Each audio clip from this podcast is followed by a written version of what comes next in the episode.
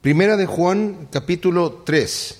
Hemos estado viendo en esta tremenda epístola de Juan cómo el apóstol Juan nos ha hablado de el mensaje que Cristo nos ha dado, que ha dejado. Como él dice, no es un mandamiento nuevo, pero sí es un mandamiento nuevo y el mandamiento es que nos amemos unos a otros. El apóstol Juan está de alguna manera pintando un cuadro con blanco y negro, ni siquiera utiliza tonalidades grises. Está hablando de luz y tinieblas, del diablo, de Dios, de justicia, de injusticia, de verdad, de mentira. Y a mí me ha tocado el corazón de una forma impresionante esta epístola de Juan. La he estudiado en otras ocasiones, pero esta vez ha sido de una forma muy personal, la manera en la que el Señor me ha desafiado en mi fe y yo espero que esta epístola sea eh, como una espada de doble filo que por un lado va cortando y va cortando todo aquello que es negativo en nuestra vida y nos confronta con nuestra carnalidad, pero a la vez nos hace ver la misericordia y el perdón de Dios. Nosotros somos unos tremendos pecadores, pero nuestro Salvador es un tremendo Salvador también. Así que Él ha pagado por nuestros pecados y tenemos una esperanza viva en Él. Nos acaba de decir Juan en el capítulo anterior, en el versículo 28 dice, y ahora hijitos, permaneced en Él para que cuando se manifieste tengamos confianza, para que en su venida no nos alejemos de Él avergonzados. Si sabéis que Él es justo, sabed también que todo el que hace justicia es nacido de Él. Anteriormente nos dijo en el primer capítulo, versículo 6, el que dice que permanece en Él debe andar como Él anduvo. Este versículo el Señor me lo ha estado poniendo en la cabeza cada momento de mi vida, en cada momento de tentación, en cada momento de cualquier cosa, debo andar como Él anduvo. Y como consideramos en el estudio anterior, esto no es difícil. No es difícil para aquel que es nacido de nuevo. La persona que no ha nacido de nuevo, la persona que no tiene el Espíritu Santo en su vida, le es imposible caminar en los caminos de Dios. Pero para todo aquel que es un hijo de Dios, que ha nacido de nuevo, que tiene el Espíritu Santo morando en él o en ella, dice el Señor, mi yugo es fácil, mi carga es ligera. Pongan sus cargas delante de mí y lleven mi yugo. Y el yugo solamente es para dirigirnos en el camino, porque Él es el camino, la verdad y la vida. Entonces, si vamos a permanecer en Él, tenemos que andar como Él anduvo. Y dice, y si permanecemos en Él, dice, permaneced para que cuando Él se manifieste, tengamos confianza, para que en su venida no nos alejemos de Él avergonzados. Necesitamos tener confianza en nuestro corazón hoy, de que estamos permaneciendo en el Señor. El Señor Jesucristo dijo que debemos estar obrando no sabiendo en qué momento va a llegar nuestro Dios Señor. El Señor ha querido que a través de la historia los diferentes cristianos apóstoles o no apóstoles, cristianos en general, estén expectantes de la venida del Señor. Por eso el Señor deliberadamente no quiere que sepamos la hora de su regreso porque sabe que nuestros corazones malvados irían a pecar hasta el momento que ya, ok, ahí viene, ahí viene el Señor, ¿verdad? Como la persona que trabaja hipócritamente, ah, se fue el jefe, vamos a tener fiesta, ahí viene, vamos a hacer como si estuviéramos trabajando todo el día. A Dios no lo podemos engañar, pero el Señor sabe nuestro corazón. Y dice, ustedes tienen que estar haciendo la voluntad de mi Padre constantemente, porque si no, dice, yo voy a venir, aquel siervo que sabiendo que su Señor tarda, empieza hacer lo que es incorrecto, dice, su Señor lo va a sorprender en el día que Él no espera y a la hora que no sabe. Pero dice San Pablo, nosotros no andamos en tinieblas y a nosotros no nos va a sorprender como ladrón, porque estamos haciendo la voluntad de Dios y estamos expectantes. Esperamos que venga la inspección, por así decirlo, en cualquier momento. Que el Señor nos tome, pero que nos tome con las manos haciendo la obra. Qué terrible sería que el Señor nos sorprendiera en algún pecado, ¿no? Sería vergonzosísimo. Ahora, el tema que yo voy a tratar ahora no es si la salvación se pierde o no se pierde, porque tampoco es lo que está diciendo aquí Juan, sino más bien si somos o no somos hijos de Dios, si somos o no somos cristianos. Eso es importantísimo. Porque no todo aquel que ha simplemente confesado con su boca, que pasó adelante, aquel que ha hecho la profesión de ser cristiano, es el que es cristiano sino aquel que está haciendo la voluntad de mi Padre. Dice Señor, no todo el que me dice Señor, Señor, entrará en el reino de los cielos. No todo el que profesa ser cristiano es realmente hijo de Dios. ¿Cómo sabemos que somos hijos de Dios? Nos dice el versículo 29 que acabamos de leer, si sabéis que Él es justo, sabed también que todo el que hace justicia es nacido de Él. Lo que yo soy se va a manifestar en lo que yo hago. Lo que yo soy se va a manifestar en lo que yo hago. El Señor Jesucristo lo dijo de esta manera, por sus frutos los conoceréis, porque no se recogen buenos frutos de árboles malos, ni se recogen frutos malos de árboles buenos. Yo puedo decir que soy un buen árbol, pero si tengo frutos malos en mi vida, miento, me engaño, dice aquí Juan, te estás engañando. Si tú dices que tienes comunión con Dios, que Él es luz y no hay ninguna tinieblas en Él, pero tú andas en tinieblas, te engañas. Si dices que no tienes pecado, te estás engañando a ti mismo. Si dices que no has pecado, porque hay gente que cree que no ha pecado, haces a Dios mentiroso. Tremendo. Dice, pero si vives en justicia, te vas a dar cuenta que has nacido de Él. Y si nosotros nos damos cuenta, hubo un momento, aquellos que somos cristianos, en donde de repente, cuando el Espíritu Santo entró en nosotros y nos transformó, en donde ya nos sentíamos igual cuando hacíamos al mismo pecado. Ahora nos sentíamos culpables, nos sentíamos redarguidos. Ahora nos costaba trabajo pecar. Aunque seguíamos pecando tal vez algunas veces, porque continuamos pecando en cierta forma, pero Ojalá que cada vez menos y menos y menos. Había un sentimiento de culpa que antes no lo teníamos. Y ahora podíamos empezar a tener la mente de Cristo, a entender la misericordia. Ahora podemos empezar a orar por las personas que nos hacen daño. Ahora podemos realmente a tener misericordia de los demás, ayudar a aquel que está necesitado. Cosas que antes no hacíamos, ahora las podemos hacer porque el Espíritu Santo vive en nosotros. Pero Juan nos va a desafiar a que necesitamos dar un paso grande, necesitamos empezar a enfocarnos de qué se trata ser cristiano. Como dijimos la vez pasada, de imitar a Cristo Jesús, de andar como Él anduvo. El Señor nos, nos llamó a dar una declaración de fe de labios afuera. El Señor nos llamó y dice que lo que el Señor quiere hacer con nosotros es llevarnos al crecimiento de la estatura de Cristo Jesús. El Señor quiere que andemos como Él anduvo. Y saben, mis amados, se puede. Porque Pablo no fue un superhombre espiritual, no es un superman espiritual. Pablo fue un hombre como nosotros lleno de pasiones. Pero Pablo fue capaz de decir, porque se propuso imitar a Cristo y dijo, sed imitadores de mí como yo de Cristo. Recordemos que cuando Daniel fue llevado a Babilonia se propuso en su corazón no contaminarse. ¿Y saben qué pasó con Daniel? No se contaminó. Cuando José fue llevado a Egipto se propuso en su corazón no pecar. ¿Y saben qué pasó con José? No pecó. Si nosotros nos proponemos imitar a Cristo Jesús, tenemos el poder del Espíritu Santo morando en nosotros y vamos a poder imitarlo. Pero hay dos fuerzas en nuestra vida que está la carne y el espíritu. Necesitamos doblegar la carne. Como dijo el Señor, el que quiera venir en pos de mí, niéguese a sí mismo, tome su cruz y sígame. Así que podemos hacer justicia porque el Espíritu Santo mora en nosotros, ¿verdad? Y, es de esto nos va a hablar aquí justamente Juan en este capítulo 3. Y empieza con una frase impresionante en donde nos dice, mirad cuál amor nos ha dado el Padre para que seamos llamados hijos de Dios. Qué cosa tan tremenda. Yo me quedé pensando en esto, mis amados, porque esto es tremendo, ¿eh? A veces lo tomamos así a la ligera. A veces puede ser que alguien peca y dice, sí, qué bonito. Ojalá yo pudiera tener la confianza de declarar con toda confianza que soy hijo de Dios, pero todavía veo algunas cosas sucias en mi vida y no me siento que estoy muy bien. Déjenme decirles una cosa que el Señor me mostró. Si mi hijo hace algo digno de castigo y ha hecho algo contra mí o ha pecado contra mí, nuestra comunicación, nuestra relación se interrumpe por esa situación que hay. Pero lo que Él es todavía sigue siendo mi hijo y yo sigo siendo su padre. Y nosotros cuando como cristianos pecamos, seguimos siendo hijos de Dios, pero nuestra relación se, se ofusca por el pecado. Hasta que lo confesamos, hasta que decimos, perdón Señor, y el Señor me limpia de eso, entonces volvemos a tener esa relación con el Señor. Pero ¿se dan cuenta ustedes de esto que está diciendo aquí el Señor? ¿Qué es el hombre para que se acuerde el Señor de nosotros?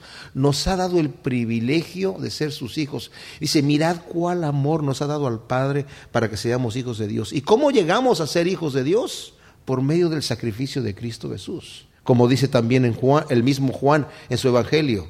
De tal manera nos ha amado el Señor, que ha dado a su Hijo para morir en la cruz para que todo aquel que en Él cree no se pierda, mas tenga vida eterna. Pero no solamente entramos al cielo así, entramos al cielo sabiendo que somos hijos de Dios. Y luego dice aquí, por eso el mundo no nos conoce porque no le conoció a Él. O sea, por eso el mundo no nos entiende porque a Él tampoco lo ha entendido. Y, ¿saben? Necesitamos nosotros demostrar en nuestra vida que somos hijos de Dios. ¿Cómo? Bueno, normalmente los hijos tienen ciertas eh, características del padre. Por ejemplo, yo me daba cuenta que mi hijo, cuando era pequeño, tenía la misma forma de cuerpo que yo y ah, tenía las mismas reacciones que yo. Incluso, bueno, eh, yo cuando a veces me he limpiado los oídos con esos eh, cotonetes o Q-tips, como se llaman, ¿verdad? Cuando me rasco el oído izquierdo, toso. Y mi hijo, mi hijo eh, estaba muy pequeño y tenía tos y yo quería que tosiera él para que arrojara las flemas y le decía que tosiera, pero él no, no me hacía caso.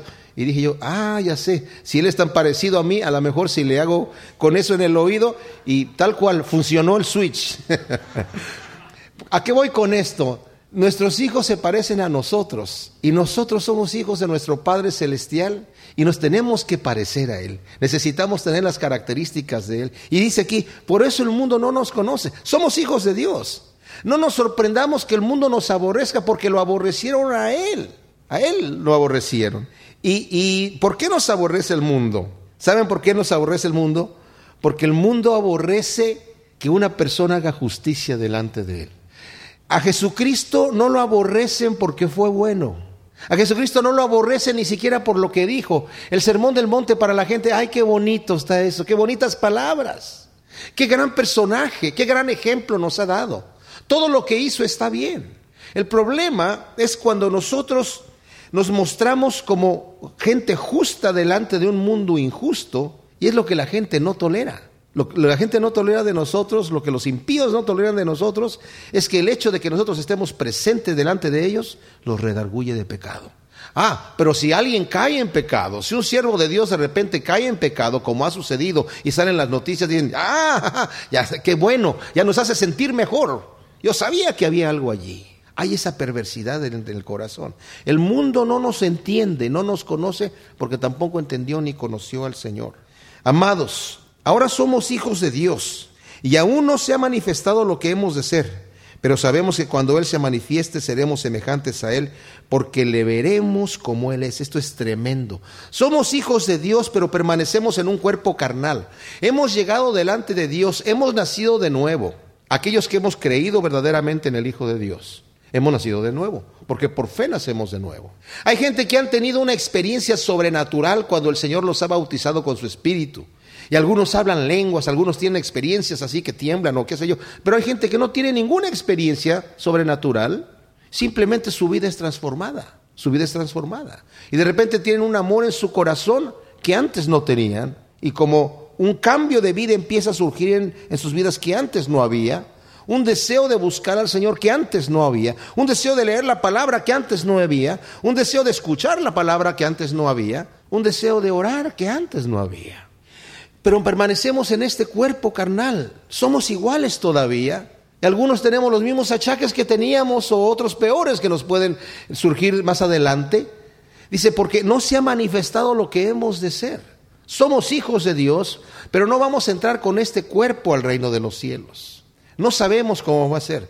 Yo una vez escuché a un predicador diciendo que vamos a tener el mismo aspecto que tenemos aquí en el reino de los cielos. Y yo dije, bueno, ¿y qué tal? ¿Qué vamos a hacer nosotros los feos allá en el reino de los cielos? ¿Cómo nos vamos a sentir a comparación de los guapos o de los bonitos?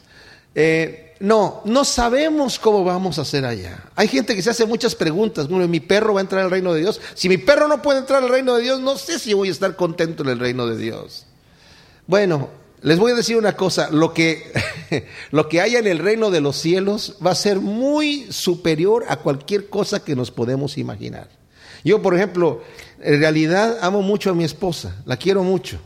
Y le, le he dicho, mira, yo sé que en el reino de los cielos no vamos a ser marido y mujer, pero de cualquier manera quiero andar contigo por ahí adorando al Señor y hagamos lo que vayamos a hacer, que sigamos como amigos juntos, ¿verdad?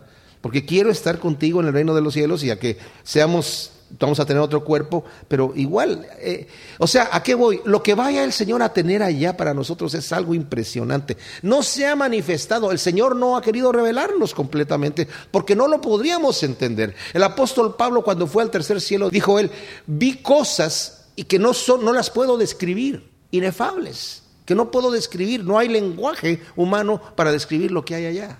Entonces, no sabemos cómo vamos a hacer, pero una cosa sí sabemos, vamos a ser semejantes a Él. ¡Wow! ¡Qué cosa tan tremenda!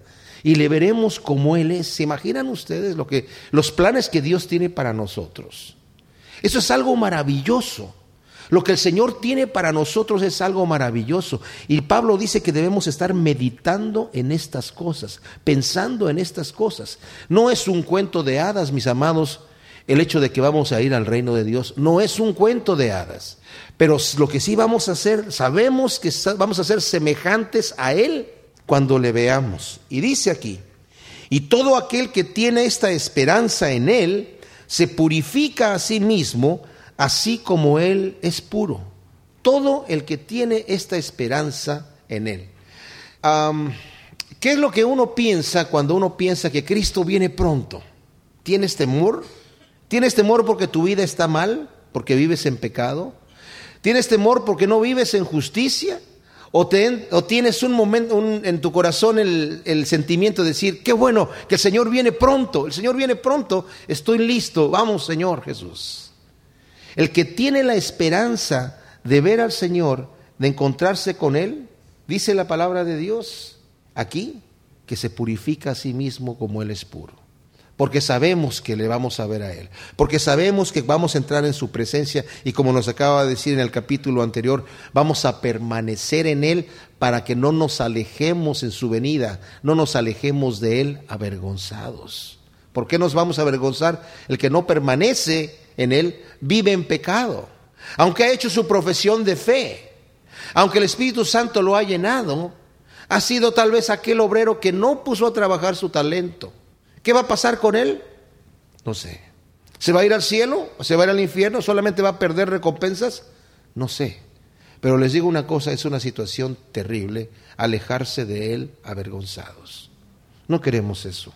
Como dice Pedro, necesitamos añadir a nuestra fe virtud, acción a la acción, conocimiento al conocimiento, dominio propio al dominio propio, perseverancia a la perseverancia, eh, piedad, eh, devoción a Dios, a, eso, eh, afecto fraternal y al afecto fraternal amor. Y porque haciendo esas cosas no caeréis jamás y de esa manera, dice Pedro, va a ser otorgada para ustedes una amplia y generosa entrada en el reino de los cielos. Eso es lo que nosotros queremos.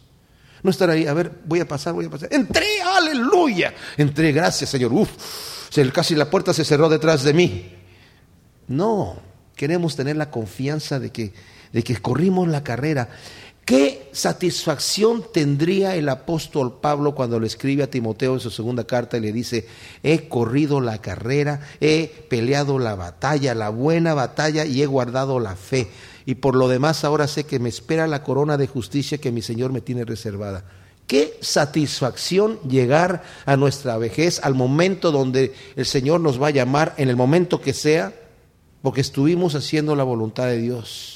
Mis amados, el tiempo que estamos en este planeta es muy, pero muy, muy corto.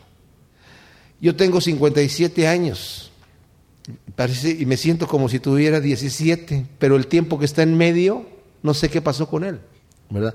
No me siento así como viejito y pensar como, no sé. Ya se me olvidó cómo me, cómo me sentía cuando era joven, ¿no es cierto? Tampoco. O sea, ¿a, ¿a qué voy con esto? El tiempo pasa muy rápido. Cuando yo tenía siete años, Pensé, tengo siete años y he vivido toda una vida. Cuando tenga 14 años voy a vivir toda otra vida. Uh, me queda mucho. Y cuando tenga 28, van a ser cuatro vidas que no, no, no, no, esto va para, para largo. Bueno, ya pasaron varios años y ahora digo, esto se hizo muy rápido, fue muy corto. Cuando a veces vemos amigos que no hemos visto en mucho tiempo, oye, la última ¿hace cuánto que nos vimos? Hace como 28 años.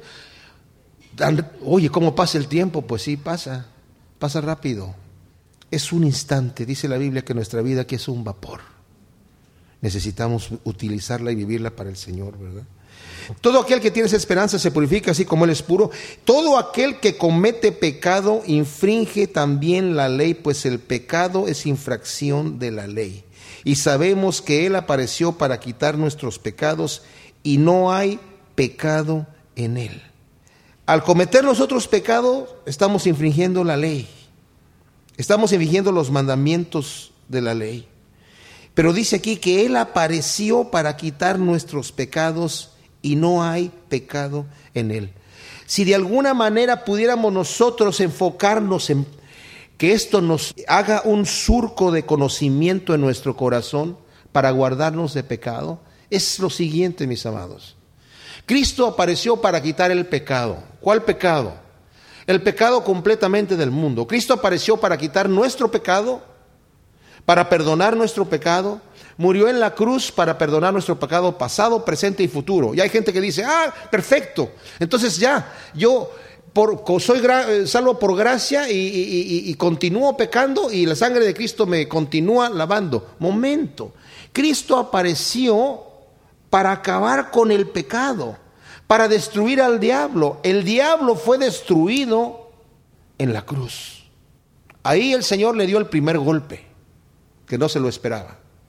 El diablo está herido de muerte, anda herido de muerte en el campo de batalla. Y les digo una cosa, la segunda vez que el Señor lo vuelva a golpear, cuando regrese, ya no se va a levantar. Ya no se va a levantar. Y si el Señor apareció para quitar el pecado, ¿cómo puedo yo seguir pecando cuando tengo la oportunidad de no hacerlo? ¿Cómo voy a continuar yo en el pecado cuando Cristo vino a dar su vida para terminar con eso? ¿Cómo voy a insultar a Dios de esa manera? El verdadero Hijo de Dios no va a hacer una cosa así, sino que va a permanecer limpio de pecado. El verdadero Hijo de Dios va a darse cuenta de lo que le costó al Padre y al Hijo el haber pagado por nuestros pecados. Al Padre enviar a su Hijo. De tal manera nos amó que envió a su Hijo para hacernos hijos suyos. Y Cristo beber esa copa amarga, dolorosa.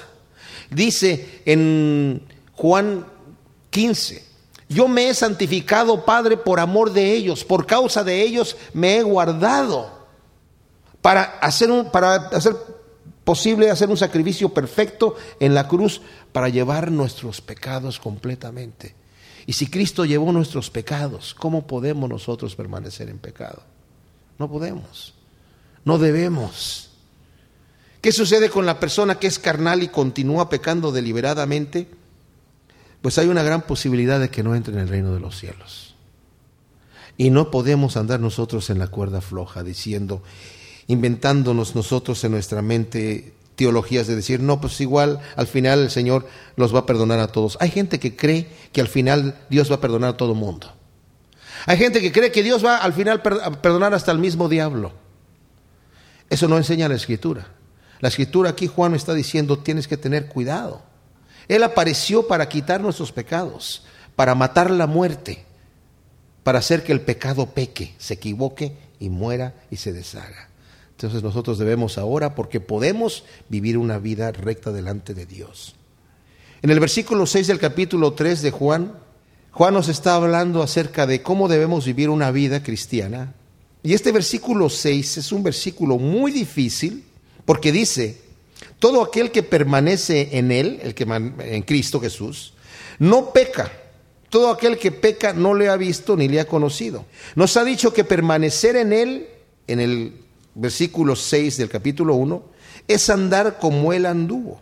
Ahora, algunos han pensado, han interpretado este versículo, bueno, el verdadero cristiano no peca, punto, no tiene ningún pecado. No es lo que está diciendo aquí, porque entonces estaría contradiciendo. El mismo Juan acaba de decirnos en el primer capítulo que si decimos que no tenemos pecado, nos engañamos a nosotros mismos. Dice aquí que no peco, entonces no, bueno, tuve pecado, el Señor me lo perdonó, pero yo ya no peco como cristiano. Yo conocí un pastor en México, de una iglesia donde yo estaba, que decía que el cristiano ya no peca, no peca. Bueno, no tenía yo suficiente conocimiento, yo le hubiera preguntado a él, usted, mi querido hermano, ¿no peca ya?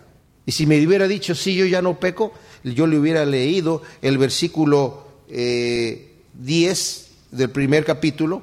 Si decimos que no hemos pecado, le hacemos a Él mentiroso y su palabra no está en nosotros. Si usted no, no peca ya, está haciendo a Dios mentiroso y ese es un grave pecado. Entonces, ¿qué quiere decir aquí? La palabra en el tiempo griego en el que está aquí quiere decir el que permanece en Él, en otras palabras, el que está andando como Él anduvo, en ese momento no peca. El Señor dijo, velad y orad para que no entréis en tentación, para que no caigas en la tentación, para que la tentación no te haga ni cosquillas, tienes que estar velando y orando, que significa, si te descuidas y dejas de velar y de orar, es una gran posibilidad que caigas en la tentación. Pero en el momento que estás velando y orando, no vas a poder entrar en la tentación. Y aquí dice, si estoy imitando al Señor, en el momento que estoy andando como Él anduvo, no peco. ¿Ok? Es lógico lo que está diciendo aquí Juan y es maravilloso, porque el Señor nos da a nosotros escoger caminar y andar como Él anduvo o volvernos hacia atrás y empezar a caminar de regreso. El Señor nos habla de un padre que tenía dos hijos y le dijo a uno, eh, ven a trabajar conmigo, le dijo, no voy a ir. Y al otro le dijo, ven a trabajar conmigo, le dijo, sí, sí voy. Pero el que dijo, sí voy, no fue. Y el que dijo no voy a ir fue. Y al final dice, ¿quién fue el que hizo la voluntad del Padre? El que fue. Y el Señor quiere que nosotros vayamos y andemos como Él anduvo. Olvídense del pasado, olvídense de nuestra vida pasada, de los trucos que Satanás nos hizo en el pasado, quedaron en el pasado. Ahora nuestra mente tiene que tener un objetivo. Voy a andar como Él anduvo. Eso me ha revolucionado a mí desde que estudiamos el primer capítulo de Juan andar como él anduvo, andar como él anduvo, andar como él anduvo, andar como él anduvo, y, las tentaciones se empiezan a disipar. ¿Por qué? Porque dice que cuando tienes ese propósito, no pecas, andas en la voluntad de Dios. Si nos proponemos andar como Él anduvo, mis amados, como cosa diaria y constante, perseverante en nuestra vida, va a haber una transformación impresionante en nuestra vida. Pero el que peca, y más bien es el que continúa pecando, no le ha visto ni le ha conocido. No el que peca de vez en cuando. El cristiano peca de vez en cuando. Y debe ser así. No podemos decir, ah, bueno, eh, yo soy cristiano, le pido perdón al Señor, confieso mis pecados a Él y, y todo está listo. No, el que continúa pecando, dice aquí, no lo conoce, no le ha visto ni le ha conocido. Anda en tinieblas, creyendo que anda en luz, anda en tinieblas. Creyendo que tiene relación con Dios, no tiene relación con Dios. Creyendo que está bien, está mal. Creyendo que anda en justicia, vive en injusticia. Hijitos, y aquí dice, nadie os engañe precisamente en este, en este tema. El que hace justicia es justo como Él es justo, pero el que practica constante y deliberadamente el pecado es del diablo, porque el diablo desde el principio está pecando. Para esto apareció el Hijo de Dios, para deshacer las obras del diablo. O sea, si yo estoy practicando un pecado, tengo que hacerme la pregunta, aunque he confesado que Cristo es mi Señor, he hecho la declaración de, fe, si continúo pecando deliberadamente sin que mi conciencia me redarguya, sin que tenga yo ningún problema de arrepentirme, ninguna intención de cambiar de manera de vivir, de dejar ese pecado, tengo que hacerme la pregunta, si soy justo o no. Si soy justo, soy hijo de Dios nos acaba de decir anteriormente en el versículo 29. Si soy justo, soy nacido de Él. Pero si practico la injusticia constantemente, dice aquí, ¿de quién soy hijo? Del diablo. ¿Se acuerdan ustedes que en Juan capítulo 8 llegaron los fariseos que habían creído en Él? El Señor les empieza a decir, si conocieras la verdad, la verdad los hará libres. Ellos dijeron, nosotros no hemos sido esclavos de nadie. Eh, somos hijos de Abraham. Y le dijo, no, si ustedes fueran hijos de Abraham, harían las obras de Abraham. Y Abraham no, ustedes me quieren matar, Abraham no, no hizo eso. Y dice, no, nosotros no somos hijos de fornicación, somos hijos de Dios. El Señor les dice, si, ustedes fueran hijos de Dios, harían lo, lo que Dios hace. Pero ustedes hacen la obra de vuestro Padre, el diablo, les dice ahí, en el capítulo 8 de Juan. Les declara a ellos, ustedes están haciendo la obra del diablo. Y no pensemos nosotros, porque a veces yo pensaba eso, que todos los humanos por derecho, naciendo, son hijos de Dios. Hasta que leí la Biblia que dice el Señor, no, ustedes son hijos de sus padres. Los que son hijos de Dios son los que vienen a mí y por adopción nacen de nuevo en mi familia y son verdaderamente mis hijos. Son aquellos que hacen justicia también. Ahora, todo el que hace justicia entonces es hijo de Dios. El ateo que hace justicia es hijo de Dios. ¿El budista que hace justicia es hijo de Dios? No. Porque tiene una moneda tiene dos caras. Tiene que tener la declaración de fe, que es a través de la fe que nacemos de nuevo. Y una vez que nacemos de nuevo, entonces somos hijos de Dios. No por mis obras soy hijo de Dios, sino por fe. Por fe, porque he creído en el unigénito Hijo de Dios. He sido parte de la familia. Pero si no tengo un cambio de vida, tengo que hacerme esa pregunta. ¿Soy hijo de Dios o soy hijo del diablo?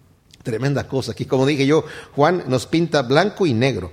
Todo aquel que es nacido de Dios no practica el pecado porque la simiente de Dios permanece en él y no puede continuar pecando porque es nacido de Dios. El que es nacido de Dios cuando comete un pecado se siente mal y tiene que venir al arrepentimiento porque el Espíritu de Dios le redarguye de pecado en el momento que ha pecado. Y quiere inmediatamente ser limpio y cae de rodillas delante de Dios. Señor, perdóname, límpiame, quítame esta cosa de mi vida se siente sucio, se siente mal.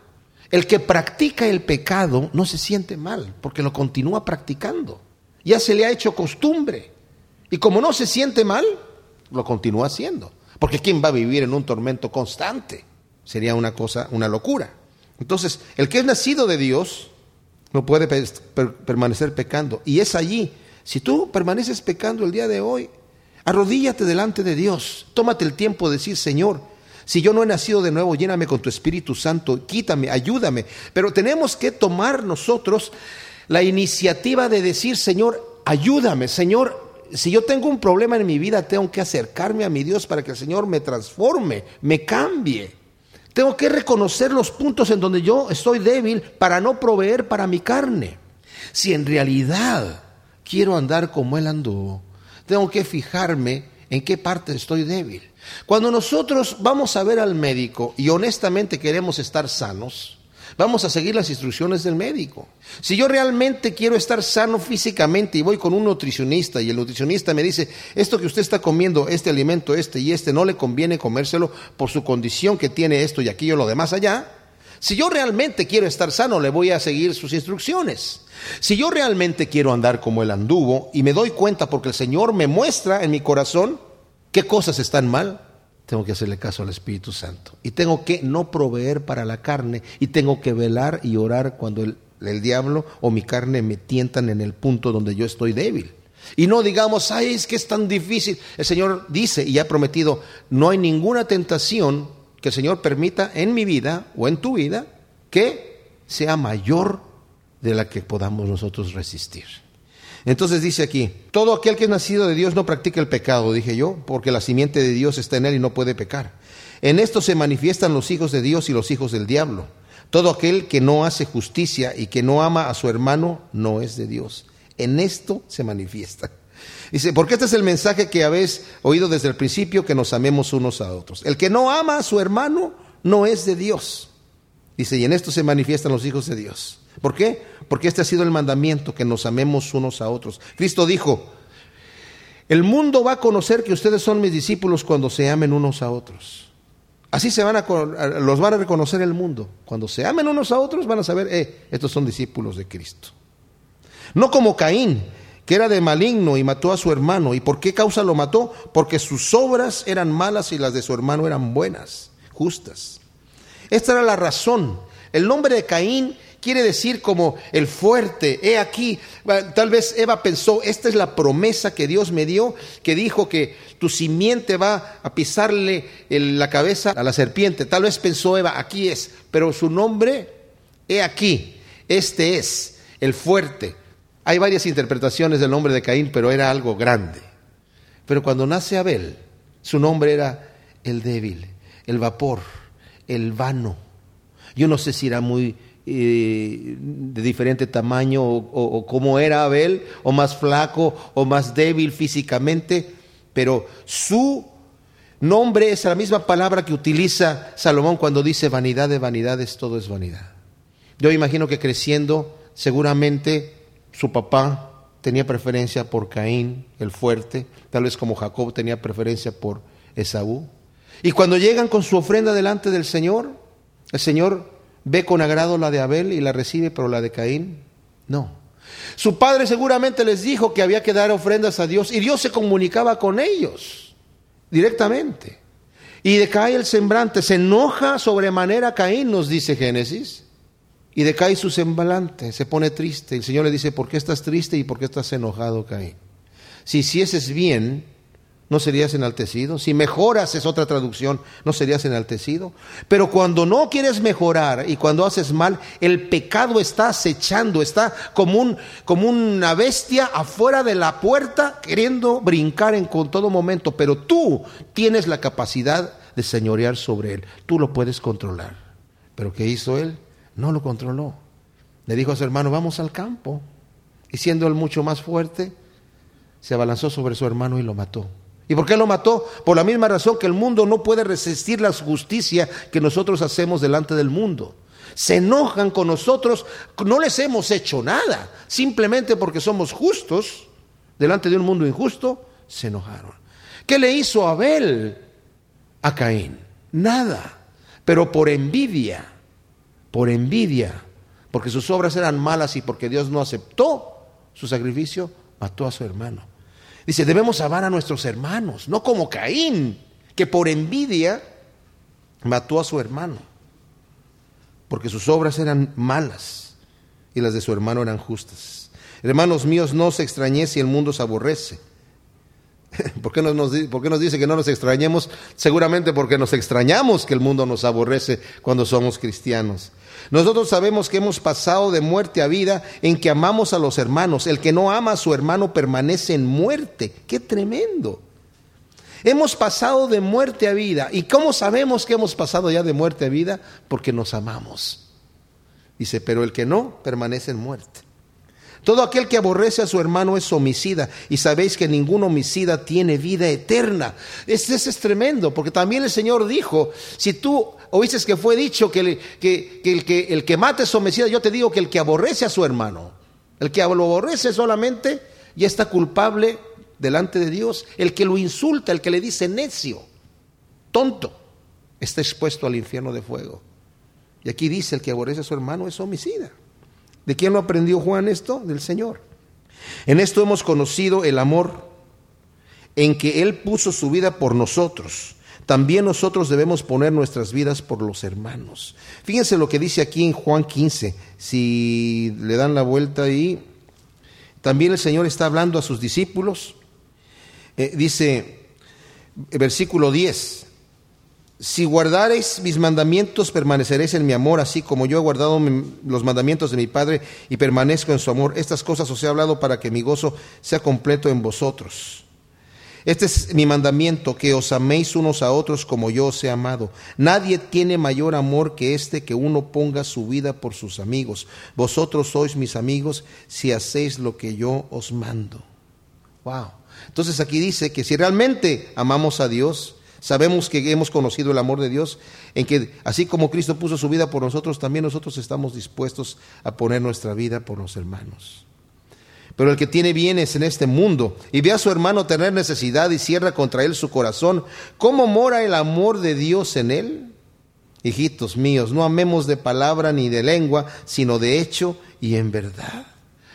También ya nos había dicho Santiago, si tú dices que tienes fe, pero ves a tu hermano padecer necesidad y tú tienes como la manera de ayudarlo y lo dices, pero, pero eh, come y vístete, pero tú tienes cómo ayudarlo y, y no lo ayudas, no tienes fe. Y dice aquí Juan, estás amando de palabra, pero no de verdad. Porque si ves a alguien que tiene necesidad, tú tienes que ayudarlo. ¿Por qué? Porque Cristo nos ha amado a nosotros de esa misma manera se dio a sí mismo completamente su vida entera, se despojó de su gloria. Imagínense ustedes, el creador del universo se vino a ser hombre por amor a nosotros y entregó su vida en sacrificio por nosotros. Dice, así que no amemos de palabra, sino en verdad. En esto conocemos que somos de la verdad y aseguramos nuestros corazones delante de Él. En esto ¿Cómo? Porque estamos viviendo en verdad, estamos teniendo fe en verdad. Y luego dice, pues si nuestro corazón, en esto sabemos que seguimos de la verdad y vamos a estar seguros, que si nuestro corazón nos reprende mayor que nuestro corazón es Dios y Él sabe todas las cosas. Amados, si nuestro corazón no nos reprende, confianza tenemos para con Dios y cualquier cosa que pidiéremos la recibiremos de Él porque guardamos sus mandamientos y hacemos las cosas que son agradables de Él. También el Señor les dijo a sus discípulos en Juan 15, si guardares mis mandamientos, cualquier cosa que pidáis al Padre os será hecho. Es condicional esto, ¿eh? Pero aquí hay un versículo difícil dice que si nuestro corazón nos reprende, mayor es Dios que nuestro corazón. Y Él sabe todas las cosas. Pero si nuestro corazón no nos reprende, entonces aseguramos nuestro corazón delante de Él, tenemos confianza. Ahora, la interpretación de este versículo, hay dos interpretaciones. Y las dos son opuestas. Pero yo, mis amados, pienso que las dos son correctas. Que es lo siguiente. Si nuestro corazón nos reprende y me está diciendo mi corazón, ¿hay algo mal en ti, Alejandro? El mal que hay en mí es mayor que el que yo estoy entendiendo. Mayor es Dios que mi corazón. Esa fue la interpretación de los eh, reformadores. Pero también hay esta interpretación. Debemos tener dudas, fíjense bien, de nuestras dudas. Porque a veces nos podemos sobrecondenar. Uy, yo ya jamás mi corazón me reprende, yo realmente no soy un hijo de Dios, yo realmente no ando en justicia, tal vez soy hijo del diablo, tal vez no tengo perdón. Momento, mayor es Dios que nuestro corazón. Y Él nos cubre de todo pecado. Si confesamos nuestros pecados, no importa el pecado que tengamos, su sangre nos limpia de todo pecado. Así que cuando nuestro corazón nos reprenda, ¿qué es lo que tenemos que hacer? Llegar delante de Dios, Señor, perdóname, límpiame y no dejemos que el diablo nos pise la cabeza diciendo, tú ya no te vas a levantar de aquí. ¿Cómo se te ocurre? El diablo anda como león rugiente buscando a quien devorar. Ya les dije, el diablo recibió en la cruz del Calvario una flecha en el corazón. Todavía no se cae, se anda tambaleando en el campo de batalla nada más. Va a llegar el momento donde el Señor le va a dar el segundo golpe y ahí se terminó. Pero hay gente que ve al diablo como ah, un perro amigable y, ok, jugar un poquito con, con, con el pecado, pero en realidad es un león rugiente y todavía anda mordiendo todavía anda devorando, todavía anda tentando a la gente, aunque ya está derrotado. ¿Ustedes creen que el Satanás no sabe que ya no tiene esperanza? ¿Ustedes creen que Satanás sabe que ya fue derrotado, que se acabó, que su tiempo viene cortito, va a llegar al final y va a ir a la condenación eterna? ¿Creen que él no lo sabe? Él entiende la Biblia perfectamente, tan perfectamente como un malvado la podría entender. Pero ¿saben qué? Él sabe que se va al infierno y por eso sabe que le queda poco tiempo y anda haciendo estas cosas. Pero si nosotros tenemos confianza en nuestro corazón de que cuando venimos delante de Dios, sí, hemos pecado, hemos fallado, pero mayor es Dios que nuestro corazón, el cual nos limpia de todo pecado, porque hemos sido salvos por fe, no por nuestras obras. Yo nunca voy a llegar a ser suficientemente bueno para convencerme de que soy suficientemente bueno y puro. Pero así quiere el Señor que esté trabajando y luchando con mi carne, porque tengo que someterla. El mismo Pablo que dijo al final, he peleado la buena batalla y he guardado la fe y he corrido la carrera, decía, de los pecadores el Señor ha venido por los pecadores de los cuales yo soy el primero, yo soy el mayor pecador todavía. Y como he compartido en otras ocasiones, Juan Bunyan, el que escribió El progreso del peregrino, un hombre tremendo, de un tremendo testimonio, dijo, cuando yo me comparo con cualquier ser creado, con el único que me puedo comparar por la maldad que hay en mi corazón es con el mismo diablo. Y la gente que realmente se ha puesto al espejo de la escritura y no se compara con sí mismo o con otras personas, sino con el mismo Jesucristo, se da cuenta de su maldad pero ese, nuestro corazón nos reprende. Pero mayor es Dios que nuestro corazón que nos cubre de todo pecado. Es como cuando nuestros hijos nos abrazan y en ese momento como que se, se, pegan por todos lados y llegan a ser una masa, ¿verdad? En donde, donde no se sabe dónde empieza uno y termina el otro. ¿Verdad? Cuando estaban ahí acurrucados en, la, en el sofá, por ejemplo. ¿Qué sucede? Nosotros debemos estar acurrucados con el Señor así. Porque dice aquí que Él ha venido a deshacer las obras del diablo. Jesucristo dijo que el diablo no tiene parte en él absolutamente para nada, no lo puede tocar. Y si no lo puede tocar a Él, nosotros cuando estamos pegados al Señor, el diablo no nos puede tocar. Y este es su mandamiento, que creamos en el nombre de su Hijo Jesucristo y nos amemos unos a otros como nos lo ha mandado. El que guarda sus mandamientos permanece en Dios y Dios en él. Y en eso sabemos en que Él permanece en nosotros por el Espíritu que nos ha dado. No hay opción a la desobediencia. Juan nos está hablando y nos habla una y otra vez. El que guarda sus mandamientos es el que permanece en Él. El que sigue sus pisadas es el que permanece en Él. El que constantemente está negando su carne, limpiando todos lo que, los obstáculos que estén para que veamos las pisadas de nuestro Señor Jesucristo, el Espíritu Santo en ese momento nos va a tomar y nos va a dar la fuerza para andar. Mis amados, nosotros no tenemos fuerza para, para andar como Él anduvo. Nadie la tiene. Pero Él tiene el poder para que nosotros lo hagamos. Y si tomamos la decisión de diario, buscar el rostro de Dios de esta manera, y decirle, Señor, debo andar como Él anduvo. El momento que venga la tentación, debo de andar como Él anduvo. Y en ese momento, inmediatamente, Señor, ayúdame. Velar y orar. Velar no significa que vamos a estar despiertos toda la noche. Velar significa abre los ojos y ve cuando está la tentación allí y esto no me conviene, no le voy a dar oportunidad ni siquiera al pensamiento de que se meta con esa tentación, porque ya con el puro pensamiento el diablo empieza a meterse y por cualquier rendija que se puede meter, se va a meter. Por cualquier grieta que pueda entrar, va a entrar. Y va a se va a sostener de allí. Y si le damos, jugamos con la tentación, cada vez es más difícil salir adelante.